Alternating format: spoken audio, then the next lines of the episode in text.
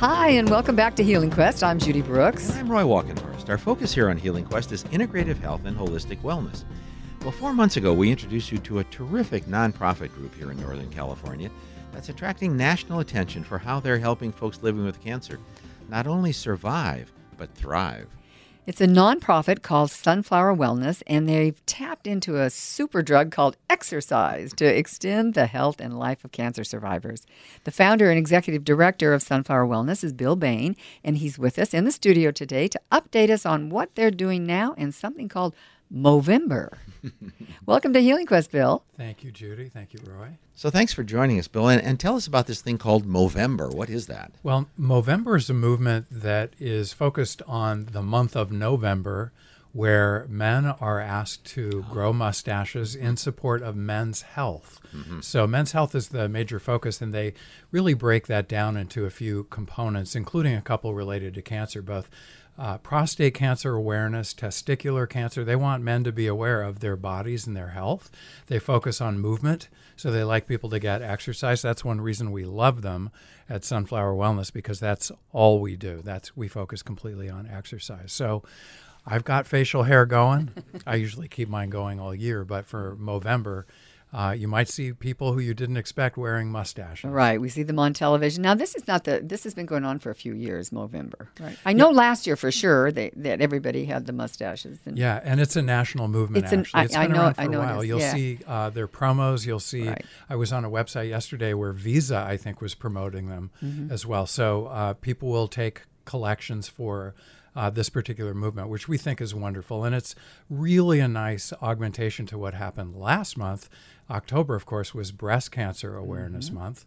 Um, so November's a chance for the men not to be left behind and to be remembered as well. Do they have a blue, rim, blue ribbon? Uh, you know, I don't know. I don't know if there is a I color. I don't like, think. I don't like the pink so. ribbons yeah. that we're all familiar with from from October. Well, you know, we know that exercise for breast cancer survivors is a big focus for Sunflower. Actually, your your main focus for Sunflower Wellness, right? Yeah. And can you give us a quick reminder about the science surrounding how effective that is, and and the implications for all of us? For exercise itself? For yes. Oh well, the and, benefit. and for cancer survivors. Uh, sure, I, I, everybody knows exercise is, is good right. for you. So when we started this work, actually, we were talking with various people in the medical profession about how important exercise was for people with cancer, and they would always take us aside and say, "Look." We already know that. We know how important exercise is.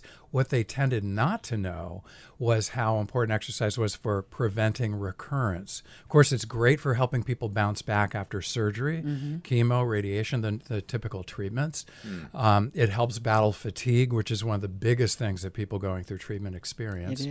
Once treatment is over, just to get people's lives back. That's probably the biggest comment that we hear. The two of them would be you, you helped us get through treatment, you helped me get through treatment, you helped me get my life back. So those are the biggest ones. And then we find other benefits too, like one that surprised us. The biggest benefit our, our clients reported in a survey we did last year was less depression. 80 per, 80% of people said less depression, especially during treatment. That was just a big factor. You got to imagine being in treatment for cancer is not a happy time. Yeah. No, yeah. that's that's great. 80% yeah. improvement.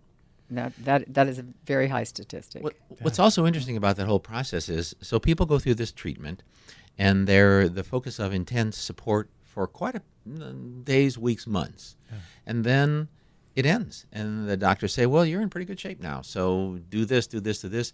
And we've talked to people who said, all of a sudden I was, I felt all by myself and I didn't have this big group. So part of the exercise thing, I think, especially if they're doing it as a part of a group, is a connection with uh, with a communal effort to keep themselves healthy. Absolutely, we see that with classes especially. So currently, Sunflower offers about I think it's 27 classes around the Bay Area every week just for people with cancer.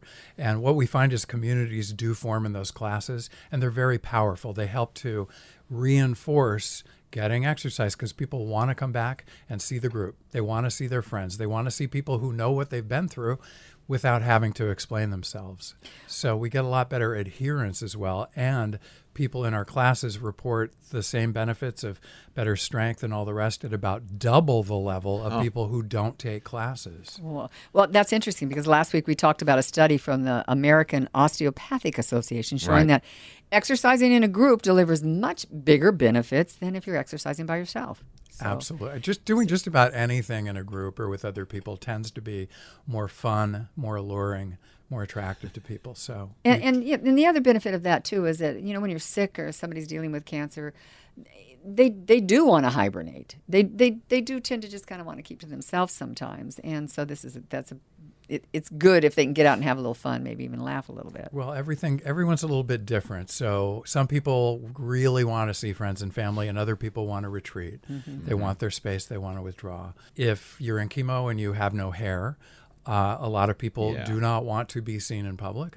Or imagine for people with breast cancer having a mastectomy or a double mastectomy, you don't really want to go to a gym and be in a locker room. So there are new studies that are out. European groups have been putting out studies on uh, and this actually relates to breast cancer really well. The importance of water exercise to women dealing with breast cancer, and especially post treatment or post surgery.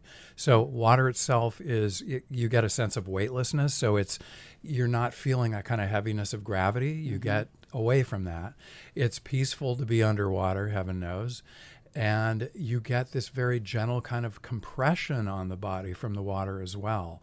So, what the European studies found was that those components, added to having private dressing rooms, very important for people who feel self conscious, really uh, upped the number of women who would use water therapy and water exercise. We offer two aqua classes per week in Sunflower Wellness, and we want to continue to do that. Now, is there any chance you're going to be opening up uh, a sunflower wellness here in the Sacramento area? Oh, I'm sure hoping to.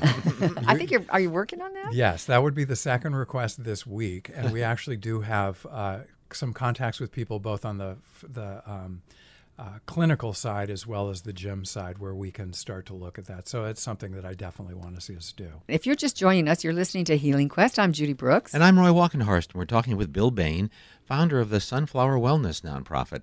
Bill, I know we talked about this in July, but given the fact that your background is distinguished in technology and corporate management, how did you end up having cancer be such a big focus for your activities? Great question. Well, someone in my family died. Uh, my stepmother had breast cancer in 2002, and I ended up having to take uh, go to with my dad to take my two baby brothers out of school, my uh, my much younger half brothers, to tell them their mama had died.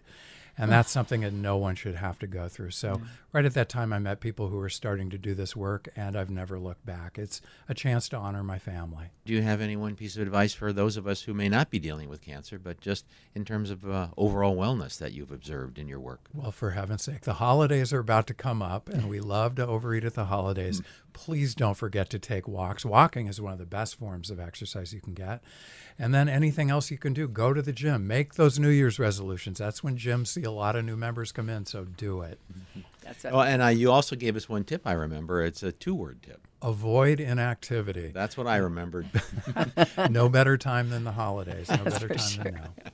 Well, thank you so much for being with us in the studio today, Bill. And congratulations on the work that you're doing. It's really powerful. And thanks for doing it. Thank you both very much. We've been speaking with Bill Bain, co founder and executive director of Sunflower Wellness, about their program to help people dealing with cancer not only survive but thrive and how well that's working out. So don't forget, a podcast of today's radio show is available along with other Healing Quest radio shows at kfbk.com and on the iHeartRadio app and at healingquest.tv. And my favorite way is just to Google Healing Quest iHeart Podcast and they all come up. You can also follow us on Facebook and Twitter. Tell us your personal story. We'd love to hear from you. You can email us at info at healingquestradio.com. That's info at healingquestradio.com or call our listener line 877 544 4827. I'm Roy Walkenhorst. And I'm Judy Brooks. So stay tuned. We have a very special guest, Karen Drucker, on the healing power of music. You're listening to Healing Quest on KFBK and iHeartRadio.